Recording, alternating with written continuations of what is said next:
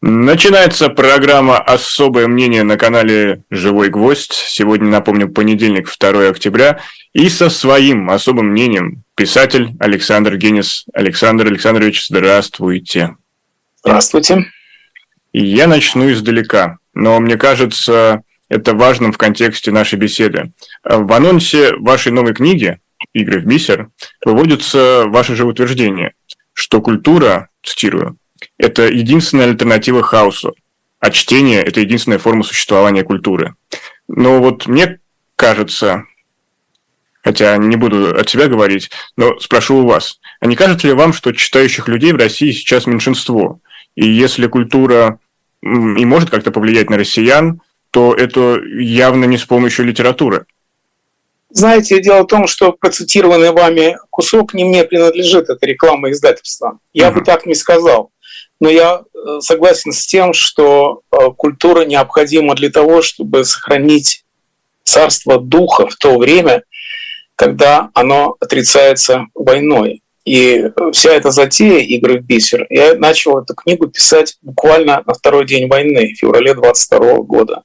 Потому что я точно знал, у кого искать утешение. Это у Германа Гесса, который написал свою книгу «Игра в бисер» именно во время войны в 1943 году самое страшное время. И хотя там нет ничего о войне в этой книге, но она вся о войне. Она о том, как необходимо убежище от тотальности войны. Вот эти слова, конечно, принадлежат Гессу, тотальность войны. Война требует от нас всех сил и требует забыть о духе. Но это очень опасно, потому что, как сказал тот же Гесс, когда мы забываем о духе, то падают самолеты и умирают люди.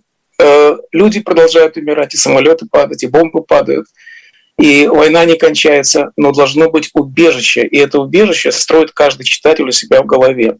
Я глубоко убежден, что книги никого ни от чего не спасли. Чтобы не говорил Бродский, это не панацея. Гитлер был читателем, и Сталин был читателем. Но, тем не менее, читатели — это люди, которые необходимы обществу. Их всегда меньше. Вы говорите, сегодня в России их меньше. Их всюду меньше, это меньшинство, но это арьергард культуры. И в качестве такового он защищает нас от всего. Например, от нашествия умных машин. Вот представим себе, что эти машины за нас будут делать все. Они не только будут управлять, не только будут за нами следить, не только будут считать наши деньги, но они или зарабатывать их, но они будут за нас писать романы, песни, стихи. Говорят, что все это уже происходит и сегодня но ни одна машина никогда не сможет получить наслаждение от чтения. Они могут писать книги, но не читать их. И в этом отношении э, читатель — это арьергард культуры, который спасает нас и защищает нас от того, что ждет, от авангарда культуры. И вот для, об этом я написал книгу. Там 20 партий. И эти партии состоят в нанизывании. Э, берется тема, стержень, на нее нанизываются артефакты культуры как угодно далеко отходящие в прошлое или в будущее, или в настоящее. А темы могут быть разные, например, иностранцы, ну, может быть, житейские темы, секс, еда, смерть, может быть, искусство памяти. Короче говоря, 20 вот таких вот нанизанных партий составляют эту книгу «Игра в бисер». И я э, читаю игру бисер уже 40 лет, и каждый раз я пытаюсь понять, что, собственно говоря, такое игра в бисер. И в этой книге я даю на это ответ прямо в предисловии, разрабатываю правила игры в бисер, которым может воспользоваться каждый, потому что на самом деле игра в бисер — это игра читателя со своей библиотекой. В результате, какой результат этой игры? Возникновение читателя. Возникновение этого читателя является задачей культуры — создать вот такой вот мозг, который похож на библиотеку. Вы знаете, самое странное, что у нас уже была такая касталия, которая описана у Гесса. Если вы не можете помнить, а я вот помню времена застоя, э, уже существовали вот такие вот э, букалические места, где пряталась культура. Советская власть была чудовищная, она закрыла все ходы наверх. И люди прятались от нее в своих библиотеках. Э, недавно, буквально вчера, я прочитал одна американская э, критик, э, литературовед, написала, что не может быть, чтобы в Советском Союзе стихи Горация печатались пяти, тиражом 50 тысяч экземпляров. она не представляет себе, что могло быть и 100 тысяч экземпляров. Всемирная библиотека литературы печаталась 300 тысяч экземпляров каждый том. Почему? Почему она не верила в это? Потому что она не могла себе представить такое, но в Америке такого нет. И, конечно, Горации издают в Америке каждый год и так далее, и так далее. Но вообще представьте себе бестселлер, который подается на черном рынке и стоит вот, например, томик Мандельштама, я купил, это был ворованный том Мандельштама, который из типографии украли. Я купил его за 10 рублей. Если учесть, что моя стипендия отличника, повышенная стипендия была 40 рублей, то это была недельная моя зарплата. Попробуйте в Америке купить книгу за недельную зарплату. Это, конечно, нечто особенное. И для того, чтобы понять, вот что эти люди имели в виду, книги защищали их от советской власти, от Брежнева защищали книги. И сейчас это кажется безумием. Я помню Э, бестселлеры моей молодости, моей юности. Ну, например, книга Аверинцева э, «Ранневизантийская поэтика» или книга Лотмана «Анализ поэтического теха, э, текста» или книга Лихачева «Смерть Древней Руси» или Стеблина Каменского «Поэтика саги». Даже смешно представить себе, что это были не Маринина какая-нибудь, а вот эти книги были бестселлерами, за которые гонялись, которые продавали на черном рынке, обменивались и так далее. И каким-то образом Касталия образовывалась в каждой интеллигентной квартире. Квартире каждого инженера, скажем так. Я до сих пор, когда еще приезжал в Москву до Крыма, я мог прийти к друзьям в гости и достать, не глядя, любую книгу, потому что библиотеки у всех были одинаковые. И это то самое, что Солженицын назвал образованщиной, за, за что я его люблю еще меньше. И это как раз и была наша Касталия, потому что в России была только одна действенная партия. Это партия читателей. Вот эта партия читателей создала все лучшее, что можно было сделать в Советском Союзе, подготовила перестройку и была ее прорабами. И вот в этом отношении эта Касталия сработала, так, как мечтал Гесс. Вот поэтому в эти страшные военные дни я написал книгу, которая меньше всего похожа на войну, но тем не менее она напрямую связана с войной. Но вот есть люди читающие, а иногда они перерастают в людей пишущих, и они могут придерживаться самых разных идеологических э, течений. И вот один из идеологов нынешней войны, Александр Дугин, сегодня, вот, скорее даже вчера, заявил, что надо отказаться от Z-символики. Я позволю себе процитировать. Z – это плохой символ. За Z не умирают. Умирают за Русь, за Христа, за наш народ. Так и надо всем говорить. Пора отбросить шелуху корпорации «Россия». В историю возвращается Святая Русь, Великая империя. Э, так э, пишет Александр Гельевич, и с ним соглашается кремлевский политолог Сергей Марков и другие сторонники Кремля. Значит ли это, что российская власть столкнулась с неким кризисом ценностной интерпретации войны? Или это просто частное мнение? Это не частное мнение, это идиотическое мнение э, той партии, которая пытается найти идеологию для Путина. Путина идеология одна – воровство, а они пытаются это превратить в идеологическую борьбу. Ничего из этого не получится, конечно, потому что это смешная идеология. Это говорит о том, что они никогда в жизни не читали Евангелие, не знают, что Христа нет у Родины, и что христианство – это не национальная религия, и Христос не родился в России. По этому поводу очень хорошо сказал Муратов, мой коллега, даже начальник, он сказал, что хорошо бы не умирать за Родину, а жить ради нее. И я с ним полностью согласен. Что касается попытки идеологии, то это не первая и не последняя попытка, потому что ее нету. Знаете, недавно у меня был такой момент истины. Я пришел на выставку в Метрополитен музей. Там была выставка левого искусства. 30-е годы в Америке были э, временем расцвета коммунистических идеалов. Был, миллион человек проголосовало за кандидата коммунистической партии в Америке тогда на выборах, в 30 году, кажется. И вот я посмотрел на все эти артефакты того времени. Это очень интересно. Эти, да здравствует коммунизм, только на английском. Long live коммунизм. И э, все эти левые журналы, плакаты, они очень похожи на те, что были в России, примерно та же экспрессивная э, поэтика, и те, которые были, кстати, в нацистской Германии. Это все было примерно одного рода искусства. Но я подумал о том, что вот Америка, и в ней были, был соблазн коммунизма. Этот соблазн коммунизма продолжался очень долго – ну, для многих он кончился захватом э, интервенции в Венгрию, для многих в Чехословакию. Но это же давно, долго продолжалось. Была какая-то идеологическая паритет. Вот капитализм, вот коммунизм. Мы сами такими приехали в Америку и считали, что ну, мы приехали в царство капитализма, хотя никто в жизни такого в Америке не скажет. Но фокус заключается в том, что была идеология. Она была чудовищная. Это была такая же, как и фашистская идеология. И она была ужасной, но она была. А вот та идеология, которой придерживается Путин, она не может существовать вообще. Но представьте себе, что вот партизаны в Анголе умирают за путинские идеи, да? Вот они за идеи Маркса умирали, а за идеи Путина они ну вот, А вы можете сейчас прям сформулировать ту самую путинскую идею, которую нам пытаются ретранслировать из Кремля? То есть... Нет, у него нет идеи. Дело в том, что Путин оппортунист, который сильно-сильно-сильно просчитался, и поэтому никаких идей у него нет. Все, что он говорит, это родитель один, родитель два. Это вы подумайте, получается, что больше всего Россия боится даже не НАТО, а гомосексуализма. Вот против чего борется Путин. То есть все это очень смешно. НАТО хочет захватить Россию. Это же не идея, это параноидальный бред. Представьте себе, как НАТО захватывает Россию, что он будет делать с Россией дальше внедрять тот же самый гомосексуализм, поэтому я не могу сформулировать да, идею. с первого по он не может. класс обязательно. И он не может сформулировать эту идею, потому что э, эта идея смесь патриотизма, черносотинского патриотизма с коммунистическими идеями. Кто-то мне говорил, что пионеров вновь принимают на Красной площади, где священники их благословляют. Это какая-то эклектика, мешанина, которая не может вырасти в идеологию. Идеология это должна быть внутренне непротиворечива. Любая идеология, пусть она самая страшная, она должна сохранять в себе какой-то центр, идею.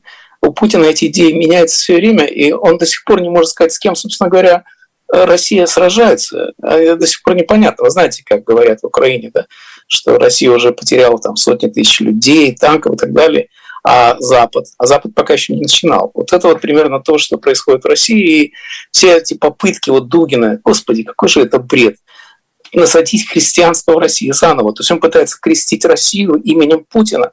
Даже звучит это все страшно. Но я не думаю, что это кто-то в это верит, знаете. Ой, не в этом все дело. Вот знаете, меня поразило, буквально недавно я видел, вчера или позавчера, фотографии э, мемориалов Пригожина. Не в одном городе, а, по-моему, в 12 или двух дюжинах городов есть мемориалы Пригожина. Да, на днях было 40 дней с авиакатастрофой. Правильно, совершенно верно. Об этом да. я и говорю. Обратите внимание, ведь Пригожин – это же враг народа, он же мятежник, предатель, так его Путин назвал. Но люди не боятся приносить цветы Пригожину. Вот Навальному они не приносят цветы, а Пригожину приносят. Вот где идеология России. Вот где новый Стенька Разин, вот где новый Пугачев. И в идеологию Пригожина гораздо легче верить, чем в идеологию Путина или Дугина. И когда мне говорят о том, что русский народ не поддерживает войну, может быть, и не поддерживает, но Пригожина вот он с кувалдой поддерживает бандит он поддерживает. И вот это вот, вот это где кошмар, вот это где идеологические посылки. То есть что-то такое, и власти они не боятся, если они приносят цветы, потому что Пригожин и власть это из одного материала сшито. Короче говоря, все попытки идеологизировать нынешнюю ситуацию, они никуда не ведут, потому что Путин не представляет альтернативы. Ленин представлял альтернативу, Сталин представлял альтернативу. Я ужасную альтернативу, но представлял. Ничего подобного Путин представить не может. И Россия – это как Северная Корея. Может Северная Корея представить альтернативу Западу? Вот так же, точно такая же история с нынешней Россией. Вот вы упомянули Северную Корею, а вы допускаете такой сценарий, что Россия может стать той самой Северной Кореей в политическом смысле на одной шестой части суши? Понимаете, дело в том, что она уже стала. Что такое Северная Корея? Много, он хорошо. Э, может быть, в России знают больше, хотя я сомневаюсь. Но в Америке кто знает, что такое Северная Корея? Это отрезанный ломоть, которую никто не вспоминает. Иногда они бомбу сбросят куда-нибудь, ракету пульнут. Ну, нервничает Южная Корея или Япония. Но вообще, в принципе, это не имеет никакого влияния на остальной мир. И Россия становится именно такой державой. И это легко отрезать. Понимаете, когда была э, Россия, Советский Союз считал себя сверхдержавой. И казалось, что ну как ее, нельзя ее игнорировать, необходимо с ней жить. Но сегодня она постепенно отходит все дальше и дальше. Те жалкие проценты, которые составляют экономическое достояние России, точно не играют роли. И в этом отношении, да, Северная Корея – это очень похоже прототип для России. И да, это занимает огромное место на карте.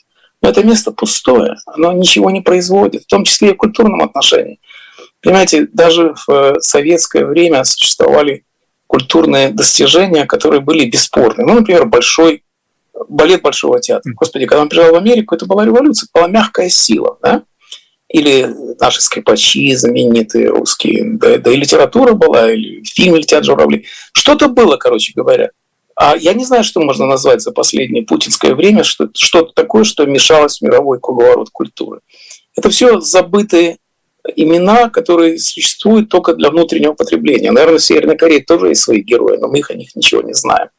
И в этом отношении Россия опустилась дальше некуда. Именно поэтому э, Путин все время пытается мобилизовать свою армию э, гигантов нашей культуры. Вот Чайковский у нас сражается с Украиной, вот у нас Репин сражается с Украиной, вот у нас Пушкин сражается, даже Бродский сражается с Украиной. Вот как у нас много солдат появилось. Это как в Урдалаке. У меня был такой знакомый, все его знают, Марат Павич, который э, во время войны Югославии, югославских войн сказал, что нужно мобилизовать урдалаков, которые встанут и будут бороться с войсками НАТО. Вот примерно то же самое предлагает Путин. Поднять Льва Толстого из могилы и поставить его в строй. Но вот Путин выступает в роли такого некроманта, который действительно воскрешает деятелей культуры прошлого, но это все на... работает на внутреннюю публику. А если то, что он пытается ретранслировать, транслировать на внешнюю аудиторию? Он пытается э, играть на консервативных чувствах э, на Западе и говорит, что он защищает консервативную культуру. Вот Россия последняя преграда перед политкорректностью. Вот он защитит мир от гомосексуализма того же, который настолько навязчив его э, словаре, что я боюсь, что это не случайно. Вообще это такое часто бывает, когда гомосексуализм не сходит с, с языка, то надо подумать, почему это происходит. Но я ничего не утверждаю. Но э, вот эти вот консервативные так называемые ценности, они вызывают, конечно, э, отропи. То есть что с консервативной ценностями? Это буча насиловать детей консервативные ценности – это никак не сочетается с этим. И я э, подозреваю, что никакие, никакого реального влияния он оказать не может. Опять-таки, ну какая же это к черту идеология, если э, что это за консервативное, которое разрывает все границы и все дипломатические договоренности? Это не консервативное. Консервативное – это стабильность. Консерваторы – это те, которые мечтают, чтобы все было без революции, чтобы была стабильность в мире. И в этом отношении это большая трагедия Запада, потому что э, после наполеонских войн был Венский конгресс, где была создана идея, родилась идея концерта державы. Россия была частью этого концерта. Эти державы могли не любить друг друга, могли ненавидеть. Они исповедовали разные вещи, например, авторитарная Россия с крепостными и либеральная Англия, которая была более-менее демократической страной. И вот это все держалась вместе, потому что это была идея стабильности. Сто лет был мир. Это самое большое достижение дипломатии в истории. И Нет, когда... Была же еще Крымская война, которая, к сожалению, похоронила. Крымская война никогда не была мировой войной. Это была отдельная. Знаете, что такое война? Война – это наполеонские войны, которые 20 лет разоряли Европу. Первая мировая война, Вторая мировая. Вот это войны. И такой большой войны не было сто лет с 1915 по 1914 год. Это самый удачный век в истории человечества. И все это происходило, потому что консервативные ценности были. Кстати, этот самый мир устанавливал консерватор Метроних. Это так оно и было. И вот когда э, Россия победила коммунизм, как это считалось в 90-е годы, выяснилось, что коммунизм как зомби, он не совсем побежден, он такой примороженный. Но так или иначе, э, решили вернуться к идее концерта держав. Какой бы ни был Путин, каким бы ни был страшным, но с ним можно иметь дело, потому что концерт держав всегда важнее, стабильность. И вот этот концерт держав, кстати, себе приходит человек туда, вместо того, чтобы играть на скрипке, стреляет из автомата. Вот это то, что сделал Путин с мировым положением дел. И это, конечно, непростительно. Поэтому о каких консервативных ценностях может идти речь? Что он может защитить и для кого? Понимаете, когда говорят, что в Америке республиканская партия против помощи Украины, это тоже, во-первых, это неправда. Во-вторых, это та консервативная часть, радикальная часть, экстремистская часть республиканской партии, которые заигрывают с избирателями, чтобы не тратить эти деньги, эти, на самом деле копейки с точки зрения американского бюджета на помощь Украине. Но это внутриамериканское дело, это точно не союзники Путина. Вообще союзников у Путина просто нет. Ну вот э, вспоминается фраза Александра Третьего, что, который приписывает Александру Третьему, что у России союзники армия и флот, но Владимира Владимировича, кажется, союзники – это органы пропаганды, и они играют, конечно, не последнюю роль, что во внутреннем, что во внешнем контуре. И, в принципе, реально ли перехватить повестку российской пропаганды? Как можно сделать, чтобы они стали в роли догоняющих? Ну, эта пропаганда в первую очередь работает, конечно, на самого Путина. он, она говорит то, что хочет он услышать, но э, я не представляю себе, что значит перехватить повестку, если э, уже сегодня все-таки мы живем в более открытом обществе, чем, например, мы жили в брежневское время. И брежневское время был один источник – западное радио. Но сегодня так или иначе есть интернет. И проблема заключается не в том, что нет источника информации. Проблема заключается в том, что люди не хотят знать того, что говорит свободный мир. И это как раз не понять можно, потому что считать себя убийцами или пособниками убийц – это очень страшное дело. Вы знаете, у меня нет друзей, которые поддерживали бы Путина, но я вижу, вот глядя на ту полемику в интернете, что самое страшное для э, людей в России – это сказать, что да, это вашими руками убили Буче людей, изнасиловали детей, да, это вы стреляли по Мариуполю, по, по детскому саду. Раз вы это под... не против этого, раз вы этому верите, значит, вы это поддерживаете. И я считаю, что как все сегодня, на самом деле избавиться от этого может только избавить нас от этого может только украинская армия. Вот я дай Бог победе Украине, тогда она сможет вразумить людей и понять, что их обманывают, но они рады обманываться. И все те, которые верят в пропаганде, мы не верили пропаганде. Когда мы жили в брежневское время, мы точно знали, что власть врет. А те люди, которые сегодня поддерживают власть, это те, которые верят ей и в этом их вина. Вы знаете, я очень внимательно слежу, сейчас перечитываю все, что мы связано с Германией, с нацизмом, по вполне понятным причинам. Томас Манн, Томас Манн был главным человеком, главным хорошим немцем, что тогда называлось. Но он играл ту же роль, что, скажем, Солженицын на Западе играл. И Томас Манн в 1941 году обратился к немцам и сказал, что да, вы живете под пятой тирана, под пятой Гитлера, но я знаю, что вы, немцы, мечтаете о свободе. Я подумал, да нет, в 1941 году немцы не мечтали о свободе. Немцы мечтали о победе, но не о свободе. Говорят, что в 1940 году гестапо нечего было делать, потому что после победы над Францией не осталось людей, которые возражали бы против Гитлера. Ну, тех, которые уже посадили или убили, не могли возражать. Но, тем не менее, в целом гестапо жаловалось на безделие. И вот сегодня уже, конечно, не такая ситуация. Но когда Крым захватили, например, тоже все обрадовались, правда? Как, когда... Был большой скачок рейтинга президента. Конечно, все обрадовались. Независимые говорили, ну Крым-то наш. И уже тогда я сказал, что моим друзьям, вот, друзья, которые радовались Крыму, у меня были и есть. И они, я им сказал, говорю, ну вы обменяли Крым на свободу, не будет ни Крыма, ни свободы. По-моему, именно сейчас это происходит. И, понимаете, когда мне говорят, что не все однозначно, я говорю, ну вы пособники Путина. Это может быть, но вы должны знать, что вы несете ответственность, как несли все нацисты, которые не хотели знать, что происходит с евреями. Раз вы не хотите знать, что происходит в Буче, то вы отвечаете за эти преступления. И это, я понимаю, что обвинять кого бы то ни было, это очень плохая пропаганда. Но я не знаю ничего другого, и я, только военное поражение может заставить людей разочароваться в том, что делает Путин с ними. Напомню, у нас в гостях писатель Александр Генис, это его особое мнение. Но допускаете ли вы сценарий, где не будет э, военного поражения той или иной стороны, будет определенная ничья, договоренность? Я не знаю. Знаете, все войны кончаются не так, как собирались. И э, я не знаю, и не могу судить даже об этом. И не только я, будущее непредсказуемо. И я не берусь об этом говорить. Пусть об этом говорят военные стратеги, пусть об этом говорят политики. Я это сказать не могу, но я знаю только одно, что ничто не идет так на пользу России, как военное поражение. Свобода, поражение в войне – это цена свободы. Как мы знаем из истории России, после Крымской войны э, были э, либеральные послабления, после русско-японской проигранной войны были э, конституцию ввели, ну и так далее. Мы все это знаем и февральская революция после Первой мировой войны была. И поэтому единственная надежда на то, что Украина либо победит, либо настолько э, достанет Путина, что э, он окажется не удел. Я не знаю, как это произойдет. Я уверяю, что если бы кто-нибудь сегодня знал, бы жил в Сочи. Была такая поговорка, знаешь, Прикуп жил бы, знал бы, Прикуп жил бы в Сочи. Вот, это сам случай. Хотя Сочи сегодня не лучшее место.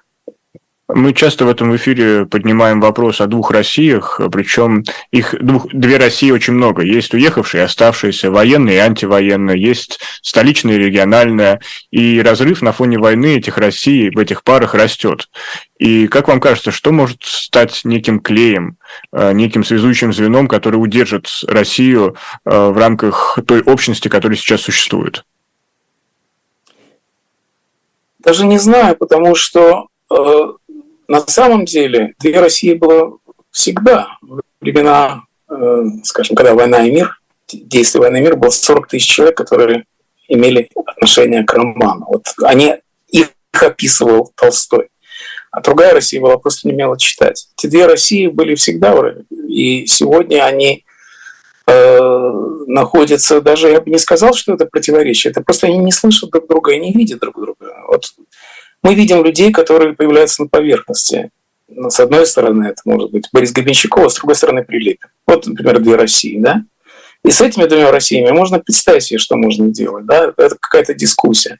Но то, что называется глубинным народом, я его не знаю, и никто его не знает. Потому, на то он и народ, чтобы не иметь своего голоса. За него всегда говорят другие. Солженицын когда-то сказал, что вот это двуединство русского народа прекратилось только в ГУЛАГе, где сидели верхи и низы. Но я надеюсь, что это не единственный способ объединения России. А что касается русского языка на постсоветском пространстве, он останется главным средством коммуникации или война сделала все, что наш язык э, станет заперт на территории Российской Федерации? Ну, во-первых, это не так. Уже потому, что мы с вами сегодня разговариваем. Мы оба живем за границей. Мы говорим по-русски. И вы знаете, э, я хорошо знаю ситуацию в Латвии, это, где я вырос в Риге. И все эти разговоры о русском языке и о том, какой он ущербный, как он страдает, они вообще на самом деле довольно смешные, потому что язык — это частное дело каждого, приватное дело. И э, язык страны, в которой ты живешь, когда я был в Латвии последний раз, то мне сказали, ты представляешь себе жить в Латвии, где русские школы закрываются, дети не будут знать русский язык. Я говорю, как вы думаете, в Америке дети учат русскому языку? Я говорю, ну то Америка, это же нельзя сравнивать. Я говорю, почему нельзя сравнивать? Вот в Латвии есть свой язык, в Америке есть свой язык. И э, главное еще не это, главное то, что в Америке тоже ведь были такие идеи создать новый язык. То есть не новый язык, а ввести в практику школьную новый язык. Ну, например, испанский. В Америке очень много испаноязычных людей. Почему они не могут учить испанский язык и все предметы на испанском языке? Это же справедливо будет, правильно? Как русские школы в Латвии. Но выяснилось, что испанские родители никоим образом не хотят отдавать своих детей в испаноязычные школы по вполне понятной причине. Английский язык – это путь наверх. Кстати, в Америке нет государственного языка. Э, это не записано в Конституции. И поэтому э, судьба, вот, например, русского языка в Америке – это наше дело, это личное дело каждых родителей, это, это личное дело. Были школы церковные в свое время. Первая, да и вторая миграция очень долго учили детей русскому языку в церковных школах. Вот, например, украинский язык в Америке, он всячески поддерживается. Ну, не государством же, конечно, а поддерживается частными путями. И есть Гарвардский институт украинского языка, есть украинская культура, литература. Есть даже детские лагеря. Я однажды был в таком месте, Союзивка называется, где привозят детей и учителей украинского языка, которые продолжают это дело. В результате люди, которые живут по сто лет уже на э, американской или канадской территории, прекрасно говорят по-украински. По-русски не совсем не умеют говорить. А по-украински они говорят, и твоих детей учат. Частное дело каждого. И в этом отношении я бы не беспокоился за русский язык. Русский язык сам себя защитит. Но не, русский язык себя действительно сам, сам себя защитит, но кто защитит э, права россиян за рубежом? Вот есть, например, э, российская позиция, которая разных придерживается каких-то течений, в том числе ценностных, политических, но никто, никто не может объединиться и выступить единым фронтом против тех, кто сейчас взял власть в Кремле. И недавний случай Максим Кац э, предложил сторонникам э, ФБК Алексея Навального провести встречу и выработать стратегию для грядущих выборов, президентских выборов, э, вместе с ним и Михаилом Ходорковским. А от лица сторонников Навального выступила Мария Певчик, сказала, что им это неинтересно. И здесь у меня вопрос следующий. Понятно, это политики, а должны ли на них влиять деятели, например, культуры? Чтобы они как-то, не знаю, выработали и стали защитниками, в том числе и э, российской культуры за рубежом. Хотя российская культура не нуждается в защите, это факт, но права россиян, которые находятся вне России, так или иначе становятся предметом обсуждения на фоне хотя бы новых санкций, где будут конфискованы российские автомобили с российскими номерами. Это сложный вопрос. Но тут два, два вопроса. Первый вопрос о политике. Дело в том, что проблема не в том, что не может позиция объединиться. Это старинная, вечная проблема русских, и это и за границей, и в России. Все одно и то же. И, конечно, это неправильно, должен быть один единый кандидат. Вы посмотрите, как в Восточной Европе произошло, когда случилась консолидация позиции очень разных людей. И в Чехии, и в Чехословакии тогда еще, и в Польше. Это поразительно было, как вот Лех Валенцев, другой возник. Это же как Юлий Цезарь. Он поднялся из ниоткуда и стал мировым лидером. Или Гавел. Вот о чем я всегда мечтал для России, о Гавеле. Но, по-моему, главная беда заключается не в том, что какого-то не хватает лидера, а в том, что в политику никто не верит. Понимаете, все в России ненавидят политику и политиков. Я могу понять, они говорят, они продажные, какая разница. Все они меченые, но без политики будет всегда то, что сейчас происходит. Если вы отказываетесь заниматься политикой, то политикой будут заниматься тираны. Что и произошло, конечно. В 90-е годы была политика, а в 2000-е ее отменили. И все успокоились, сказали, пусть эти гады сами играют, а нам это не нужно. И все мои знакомые перестали ходить на выборы. Мне говорят, что 22, не мне говорят, это письмо Яшина, 22 миллиона брошенных голосов было. И, конечно, это не, не, нельзя сказать, что это повышает желание ходить на выборы. Но тем не менее политическая борьба – это необходимая составляющая часть культуры. Вот я все время говорю, он тоже как культура защищает людей. Но политика – это часть культуры. И никому не придет в голову, скажем, в Англии или во Франции, сказать, что ну, главное, чтобы это книги нас Наша культура – это книги. Нет, наша культура – это конституция. Вот в Америке. Что главное достижение Америки? Кино, Чарли Чаплин? Может быть. Но главное достижение Америки – это ее конституция. И э, к ней относится как к Библии в Америке. И это, конечно, очень важно, что ничего подобного в России никогда не было. Что касается прав русских, то это сложный вопрос и очень тяжелый, болезненный вопрос. Ну, знаете, дело в том, что меня об этом спрашивать не очень-то правильно, потому что ну, я помню, как я приехал в Америку, какие у меня были права. У меня было 90 долларов. Вот все, что мы нажили, я мальчишкой был, но мои родители, например, 50 лет мой отец преподавал кибернетику. Мать работала инженером-конструктором на атомном реакторе. Все, что они заработали в свою жизнь, 90 долларов на человека. Вот с этими деньгами мы приехали. Какие у нас были права? Нас было право одно – заработать себе деньги и устроить свою жизнь так, как мы хотели на свободе. Это мы и сделали. А то, что машины не пускают, ну да, наверное, ужасно. Я понимаю, карточки не работают. Ну, это очень неприятно все. Но тем не менее, когда ты выбираешь между тюрьмой, тиранией, диктатурой, войной и свободой, то какая бы свобода ни была, но это все лучше, чем ничего. И, конечно, к русским отношениям я этого в Америке не замечал ни разу. Никто мне никогда не говорил, что к русским относятся плохо, в том числе и украинцы. Я постоянно хожу на демонстрации защиты Украины, и они знают, что я русский, русскоязычный человек. Они знают прекрасно. Никогда в жизни ни один мне ничего плохого не сказал. Так что это тоже, конечно, предубеждение, которое путинские же пропаганда и раз, развивает. Но, тем не менее, я понимаю, что отношение к русским будет такое же, как отношение немцев. Знаете, Ремарк приехал во время войны в Нью-Йорк. И э, ему говорят, вы скучаете по Германии? Он говорит, что это буду скучать по Германии? Я же не еврей имея в виду, что евреи как раз очень скучали по Германии. И ему сказали, а как, если вы не еврей, то почему вы здесь?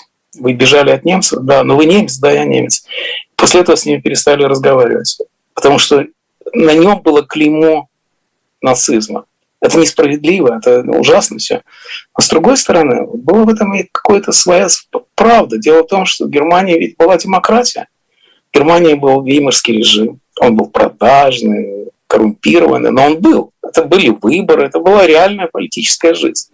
И немцы отказались ради этого и выбрали Гитлера себе. Ну, значит, они как-то не у них был выбор, и они выбрали. Значит, они все несут какую-то ответственность за это. Нечто похожее происходит в России. Что бы ни говорили, но в России была политика в 90-е годы, и вот то, что она завершилась выбором Путина, это, конечно, всегда останется на, на, на клеймо на, на русских, на всех русских, на мне тоже, потому что, ну, как бы мы не видели того, куда это ведет. Хотя, честно говоря, когда Путина выбрали, я был потрясен, потому что декоммунизация России была предложена э, сотруднику КГБ. Это все равно, что денационализ... денацификация Германии предложить гестапо. Но, тем не менее, с этим долго мирились. Я еще помню, как говорили, что, ну, что Путин прагматик. Сначала говорили, что Путин прагматик, потом говорили, что Путин вор, а пусть хотя бы ворюга мне милее кровопийцы. А потом выяснилось, что можно быть и ворюгой, и кровопийцей. И вот уже с этим остается только жить. Я напомню, что это особое мнение Александра Гениса, и, пожалуйста, поддержите нашу трансляцию лайками, поделитесь ею с друзьями, или зайдите, например, в магазин shop.diletant.media, где разные лоты вы можете приобрести в поддержку канала, и в том числе, например, новинку Виктора Пелевина «Путешествие в Элевсин», которая э, расходится, весь тираж уже почти, как мне сообщают, разошелся, поэтому есть еще уникальная возможность взять в магазине shop.diletant.media. А, Александр Александрович, вы упомянули Илью Яшина в своем ответе. И действительно, Илья Яшин стал ньюсмейкером на прошлой неделе, потому что он написал письмо, публичное письмо из тюрьмы. И там был в том числе такой важный тезис, как мне кажется. Он заявил, что в России установилась реваншистская диктатура, и ответственность за это несут не только россияне, но и все мировое сообщество. Согласны ли вы с этим тезисом? Я прочитал письмо и всячески поддерживаю Яшина восхищаюсь им. И это письмо – это такие пистолярный жанр лучших диссидентских традиций. Такие письма писал Солженицын, такой, такие письма писал Войнович. прекрасно помню, как это все было. И э, вот эта вина Запада за Путина – это очень интересный э, повод поговорить о том, что происходит, происходило на Западе с Путиным. И вы знаете, конечно, по-своему он прав. Потому что когда кончился коммунизм, а вы понимаете, что был момент, когда он кончился. Это было, когда Ельцин приехал в Америку, выступал в Конгрессе. И сказал, коммунизм мертв. Все вскочили и стали хлопать. В этот момент американцы решили, что Россия вернулась в концерт «Держава», о котором я говорил чуть выше, чуть раньше. И э, тогда, я помню, я написал текст, который назывался так 21 минус 20 получается 19. То есть мы вернулись из 21 века пропустил 20-19 век, когда баланс сил, концерт державы, у всех в общем общие идеи, которые так или иначе должны осуществляться в экономическом обмене, в стабильности политическом, который позволяет торговать и наживаться. Люди становятся богаче от того, что происходит мир. И этот мир должен быть с Россией. И к этому относится времени, которое к несчастью, хорошо помню, когда президент Буш, Буш-младший, посмотрел в глаза Путина, и, как все теперь знают, увидал там душу. Это был стыдный момент, конечно, и Бушу мы это тоже не простили, в отличие от его отца, который души у него не увидел в Путине. Но каждый новый президент пытался примириться с Путиным. Перезагрузка была такое понятие, и все пытались что-то заново придумать такое, чтобы можно было с Путиным как-то жить, фотографироваться, пожимать ему руку. И конечно, апофеозом стал Трамп, который уже после э, нападения России на Украину, Украину сказал, что он преклоняется, ну, он сказал, что Путин очень умный человек, и вот большое достижение. Короче говоря, э, все западные политики вели себя неправильно, потому что они недооценивали Путина. Им казалось, что он прагматик, что с ним можно иметь дело, потому что ему выгодно иметь дело. И это, вы знаете, это великая беда Америки, которая представляет себе, что весь мир действует в одинаковых условиях. Мимо рта не пронесешь. Что все люди хотят одного и того же. Хотят, чтобы дети в школу ходили, чтобы хлеб был всегда в достатке и так далее. Это в Афганистане их погубило, потому что э, вся американская война в Афганистане сводилась к тому, что дать Афганистану хорошо жить. Но все ведь хотят хорошо жить. Нет, ничего подобного. И афганский крестьянин гораздо больше боится, что его дочка наденет короткую юбку, а не то, что свобода, парламент. Какой к черту парламент? И вот эта Америка не может себе представить, что может быть это все по-другому. И то же самое было с Северной Корее, когда Трамп решил, что он э, договорится с Кимом, очередным Кимом, Кем Чен Ыном. И он сказал, инвестиции будут в вашу страну, вот курорты построим, это все будет замечательно. Вот, знаете, извините, перейду, Но... самое страшное, что товарищ Ын, он же получил образование в Швейцарии, он все это видел. И почему-то это он не принял, не смог адаптировать на своей родной земле. Пол Пот тоже получил образование в Сорбоне. Это никак не помешает. А Сталин, как известно, учился в семинарии. Это никак его не оправдывает и никак ничего не объясняет. Но интересно, что когда Трамп э, все это говорил, то он имел в виду, что ну, это же очевидная вещь. Ну, хорошо же, если будет богат. Нет! Потому что в Северной Корее у Кима уже есть все, что положено. Ему уже не нужны курорты, у него он уже так живет на курорте. И то же самое с Россией, то же самое с Путиным. Думали, ну чем больше мы связываем Путина с Западом, тем страшнее разорвать эти путы. Но оказалось, что это запросто делать. И э, представьте себе, какой убыток нанесла эта война всей России. Ничего страшнее придумать Путин не мог, чем разорить свою страну ради того, чтобы завоевать Бахмут. И теперь каждый русский человек должен гордиться тем, что Бахмут, эти вот страшные руины, в которых не могут жить даже крысы, вот теперь Бахмут будет русским. Вот ради этого все это было. И поскольку воображения не хватает, чтобы это понять, Запад в очередной раз профукался. Запад очередной раз считал, что ну, это невозможно. И это, конечно, совершенно поразительно, потому что то же самое было с Гитлером, казалось бы, урок нужно вынести. Но вы знаете, что, с чем я с Яшином не согласен, хотя, в принципе, он говорит то же самое. Он говорит, что разная степень вины у россиян, которые допустили Путина к власти, и у Запада, который признал его. В конце концов, не дело Запада бороться за российскую свободу. Ну как, вообще, в принципе, это, ну, раз Россия выбрала себе такого вождя, значит, она что-то имела в виду, значит, они должны уважать выбор россиян. Да, Запад никогда не верил в честность выбора, но он не видел, что и альтернативы Путину никто не предложил, и поэтому он имел дело с тем, с кем он имел дело. Теперь он исправится. Путину никто никогда больше не будет верить. И Путин уже стал невыездным. Это вообще довольно забавно, что даже его поданные могут через какой-нибудь Стамбул или Казахстан уехать на Запад. А вот Путину дороги нет. Он же сидит у себя в ГУЛАГе, в бункере, как в ГУЛАГе. И это, конечно, смешно, потому что он сам себя обрек на абсолютную изоляцию. И эта изоляция – это ответ свободного мира на несвободный мир. И э, да, Яшин, конечно, прав. Все так или иначе отвечают за это. И те, которые не предложили альтернативы Путину, и те, которые согласны были с ним фотографироваться, пожимать ему руку, и те, которые были считали, что экономика спасет мир, и это тоже понятное дело. Это называется реал-политик, который уже однажды помешала и в Первую мировую, и во Вторую мировую войну никакая экономика не спасла мир. И сейчас происходит то же самое. Но на, не надо забывать, что вина, ответственность все-таки делится не в равных частях. И можно сказать, что Запад виноват, но давайте думать, в каких частях, какие дроби тут нужны для того, чтобы понять ответственность россиян и ответственность Запада. Но понимает ли Запад, что вот вводя те санкции, которые мы уже сегодня вспоминали, в том числе связанные с конфискацией имущества, то есть нарушением базового права, о котором э, всегда ценится европейская культура, то есть право на собственность, э, имеет ли право вводить такие санкции против э, рядовых россиян? И самое главное, понимает ли, что, вводя эти санкции, они просто-напросто подталкивают их в руки Путина, они только укрепляют веру в него?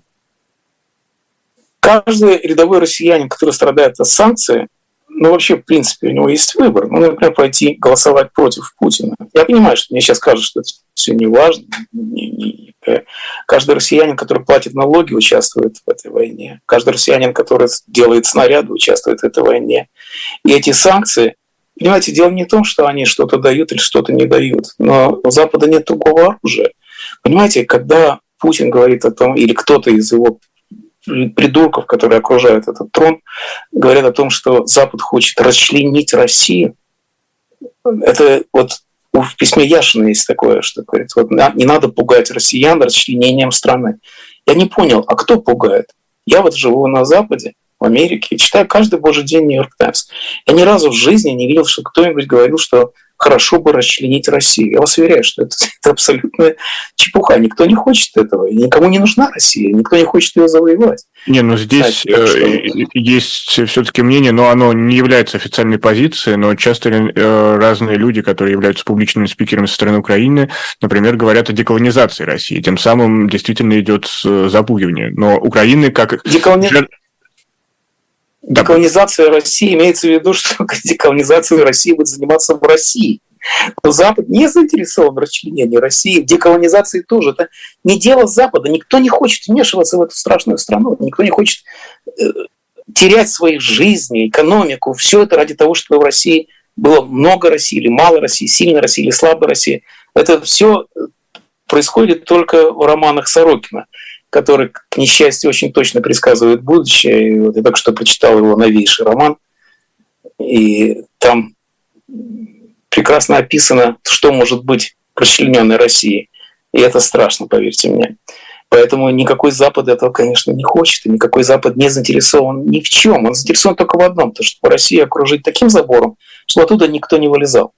Какое это отношение имеет к тем, кто выезжает за, за границы страны? Знаете, это очень трудный вопрос, потому что это уже не первый раз обсуждалось, как отделить хороших русских от плохих русских. Мой знакомый сказал, хороших русских для начала назвать хрюшки, тогда будет просто. Но на самом деле я понятия не имею, как это сделать, как отделить шпионов, засланных Путиным от честных иммигрантов, которые мечтают вырваться оттуда. Вообще все это жуткая проблема, и почему-то Запад должен ее решать каким-то массированным образом. И он решает, надо сказать, так или иначе появляются русские здесь, и каким-то образом кто-то прорывается на Запад. Но вообще это очень сложная и тяжелая проблема. Представим себе, все время говорю одно и то же. 1942 год. Группа немецких антифашистов хочет отдохнуть в Майами и сумела выехать из Германии. Как к ним отнесутся? Я подозреваю, что плохо. Это нечестно, наверное, нечестно. Есть такой знакомый один немец по происхождению, который родились сослали в Казахстан. Он говорит, мой отец был коммунистом и антифашистом. Но как немцы его все равно сослали в Казахстан. И он говорит, что дико несправедливо. Говорит, но история всегда несправедлива. И кто это начал? Все-таки начал это Путин, а не, не Запад, который теперь не знает, что делать, как вот вести себя со всеми этими делами. Но я прекрасно представляю себе какую-нибудь Латвию, которая боится русских. Знаете, русские приехали, мои друзья приехали в Латвию, и первое, что они сделали, они сказали, что латыши себя неправильно ведут. Вот они снесли памятник Победы, который был э, таким местом сбора всех пропутинских сил в России, в Латвии, а в Латвии очень много русских. И первое, что они сделали, они сказали мэру, что вот неправильно снесли памятник. Они жили в Латвии к тому времени три дня. Это не помешало им давать советы. И вот после этого я думаю, что, конечно, латыши не очень-то хотят, чтобы русских было больше в Латвии. Хотя их, тем не менее, достаточно, и Рига стала одним из мигрантских центров, как это было, между прочим, между двумя войнами, когда там был замечательный русский театр, русская газета сегодня называлась, она была крупнейшей иммиграции.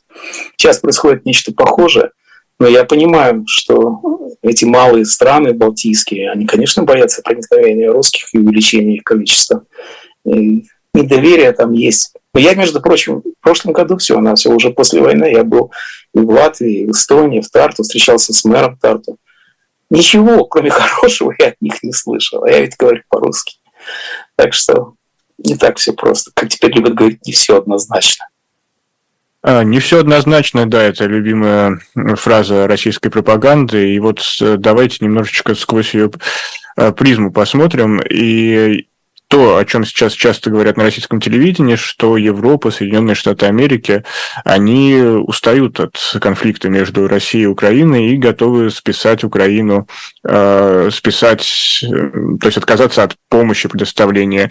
И очень любят иллюстрировать разные звоночки. Например, недавно, буквально вчера, Илон Маск опубликовал в Твиттере мем. Там была картинка, отфотошопленная с лицом Зеленского, где а, президент Украины напряженно сдерживается чего-то, и Маск подписал картинку, когда пять минут не просил помощи. В Словакии вот недавно победила партия Курс социальная демократия, э, и один из них лозунгов, из их лозунгов был э, сворачивание помощи Украине, то есть военной помощи. Они за гуманитарную, но они подчеркивают, что военная помощь только ведет к продолжению конфликта. И действительно вы наблюдаете усталость э, вот хотя бы Соединенных Штатов от поддержки Украины, или это громогласное заявление российской пропаганды? И то, и другое. Дело в том, что э, проблема в каждой стране, в Европе, особенно в Восточной Европе, э, по-своему решает этот вопрос. И Словакия, они скажут, ни одного патрона Украине. Ну, без словацких патронов как-то Европа и Украина обойдется. Но, знаете, это же все напоминает Чемберлена, все это напоминает э, Мюнхенский сговор, как раз юбилей был недавно. Ведь в чем была проблема? Они не хотели войны. Это было тоже поколение, которое уже воевало, и нужно опять прийти на войну. И когда он, Чемберлин принес бумажку и сказал, вот это вот мир для нашего поколения, то все были в восторге. Но вы знаете, вот никто не в восторге от того, что происходит в Украине, никто не торопится Путину поверить. Я понимаю, что существуют какие-то оппозиционные движения, которые связаны с внутренней политикой, они всегда связаны с интересами сиюминутными отдельных партий. Это же естественный процесс политический. Вы посмотрите, что творится в Польше. Я вот думал, как так получается, что Польша вообще, это же у нее трагическая история была. Но почему они верят в политику? Почему один миллион человек вышел на Варшавскую демонстрацию? Самая большая демонстрация в истории Польши. Понимаете, если бы в России было такое доверие к политике, то, может быть, не было бы этой войны, не было бы Путина. Потому что люди доверяют политике. И для того, чтобы доверять политике, надо понимать, что у нас из разных интересов. И Западная Европа, Восточная Европа, все боятся Путина, и все ему не доверяют. И что бы ни говорили там в Венгрии или в Словакии, но для того существует вообще, конечно, гигантская машина, которая уже раскрутилась, и я не верю, что она прекратится. Что касается Америки, то тут все гораздо проще. Дело в том, что э, только что, буквально на днях, э, был принят бюджет, при котором отказали давать помощь Украине 24 Это миллиарда. стало буквально новостью номер один в российских официальных источниках. Но они не понимают, что, ну да, но это так было. Сейчас будет по-другому. И это произошло не потому, что американские политики, Конгресс, например, да, целиком против помощи Украине. Ничего подобного. Это не потому, что республиканцы против помощи Украины. Нет, они за помощь Украине. Это потому, что есть маленькая экстремистская группа, которая э, шантажировала республиканскую партию и весь Конгресс тем, что закроется государство, закроется правительство. Они сумели победить до середины ноября. Но потом будет что-то по-другому. Это не первый раз такое происходит. И на самом деле к Украине как раз это не имеет никакого отношения. Они не против Украины, они против своего, своих республиканцев, которые не хотят там, отменять те или иные позиции бюджете. Они против демократов, они против Байдена. Они хотят создать перед выборами, которые будут в следующем году, они создать э, другую политическую атмосферу для того, чтобы проталкивать свои интересы. Но их очень мало, по-моему, 10 человек. Это совершенно это особенности политической системы Америки. Вы знаете, я здесь живу 45 лет и стою поражаться тому, как она какая-то сложная и ржавая машина, и как трудно двигается американский политический корабль. Он, знаете, как э, пробивается сквозь мели, потому что все сделано для того, чтобы замедлить этот процесс, усложнить его, утяжелить. И все это делается для того, чтобы принимать поспешных решений. Вот так работает американская демократия. И Украина – это один гвоздик в, этой всей, в этом механизме. И так или иначе никуда американцы не денутся. Они будут помогать Украине столько, сколько надо, потому что просто другого выхода нет. И вы знаете, об этом пишут все время, что нет более выгодного вложения денег, чем помогать Украине, потому что украинцы дают свою кровь, американцы дают только снаряды. Это совершенно разные вещи. И американцы больше на свете всегда боялись поставлять своих солдат на войну. И вот сейчас происходит идеальная с точки зрения Америки ситуация – Америка защищает свои интересы с помощью украинцев. Это великое достижение американской политики и Пентагона. А это кстати. нельзя назвать это цинизмом? Нет, никоим образом. Это нужно назвать борьбой за демократию и свободный мир, потому что украинцы защищают свободный мир от страшного Путина. И этот Путин действительно страшный, потому что представим себе, что если Украина проиграла, кто будет следующий? Молдавия, а кто следующий будет? Балтия и так далее, и так далее. И мы представим себе, как эта коричневая чума новая захватывает Европу и шантажирует Европу. И мы представляем себе, я помню, как до украинской войны, как говорили, но станут англичане умирать за Нарву. Ну, какая, кто такая Нарва? Хрен с ней, кому принадлежит Нарва. А вот теперь уже станут умирать за Нарву. И все это произошло благодаря мужеству украинцев. Я преклоняюсь перед их солдатами, которые защищают свое право жить в Европе, жить в свободном мире. Понимаете, это великое дело. Значит, свобода, демократия в одну секунду стала идеалом, за которым можно умирать. Вот, понимаете, за Путина умирают зэки, а за идеалы Украины, то, чтобы она была свободной, демократической, умирают благородные, честные люди. Я всячески их приветствую. Писатель Александр Генис со своим особым мнением. Александр Александрович, последний вопрос, буквально кратко. Э, хочется вернуться к началу беседы и спросить, а что все-таки делать, если произошла потеря духа? Вернуть его, дух никогда не умирает. Дух – это как гриб, его невозможно уничтожить, он всегда есть. Вы посмотрите, как была зачищена Россия во времена Сталина а потом пах, и проклюнулся Бродский. Я всегда думаю, откуда он взялся в этом сталинском бездушном пространстве? но культуру нельзя убить. Ее можно замолчать, ее можно посадить, ее можно даже расстрелять, но она все равно возрождается. И в этом заключается великое достижение нашей культуры, которая всегда была способна на ренессанс. Но для того, чтобы это возникло, должны существовать специальные люди, литерати, так их называли в Китае, которые способны оценить высокую культуру и отличить Джойса от Марининой. И вот для таких людей есть слово, и оно читатели. Александр Генец в эфире «Живого гвоздя» провел этот эфир Никита Василенко. До новых встреч. Берегите себя и своих близких. Всего самого доброго. Спасибо. Всего хорошего.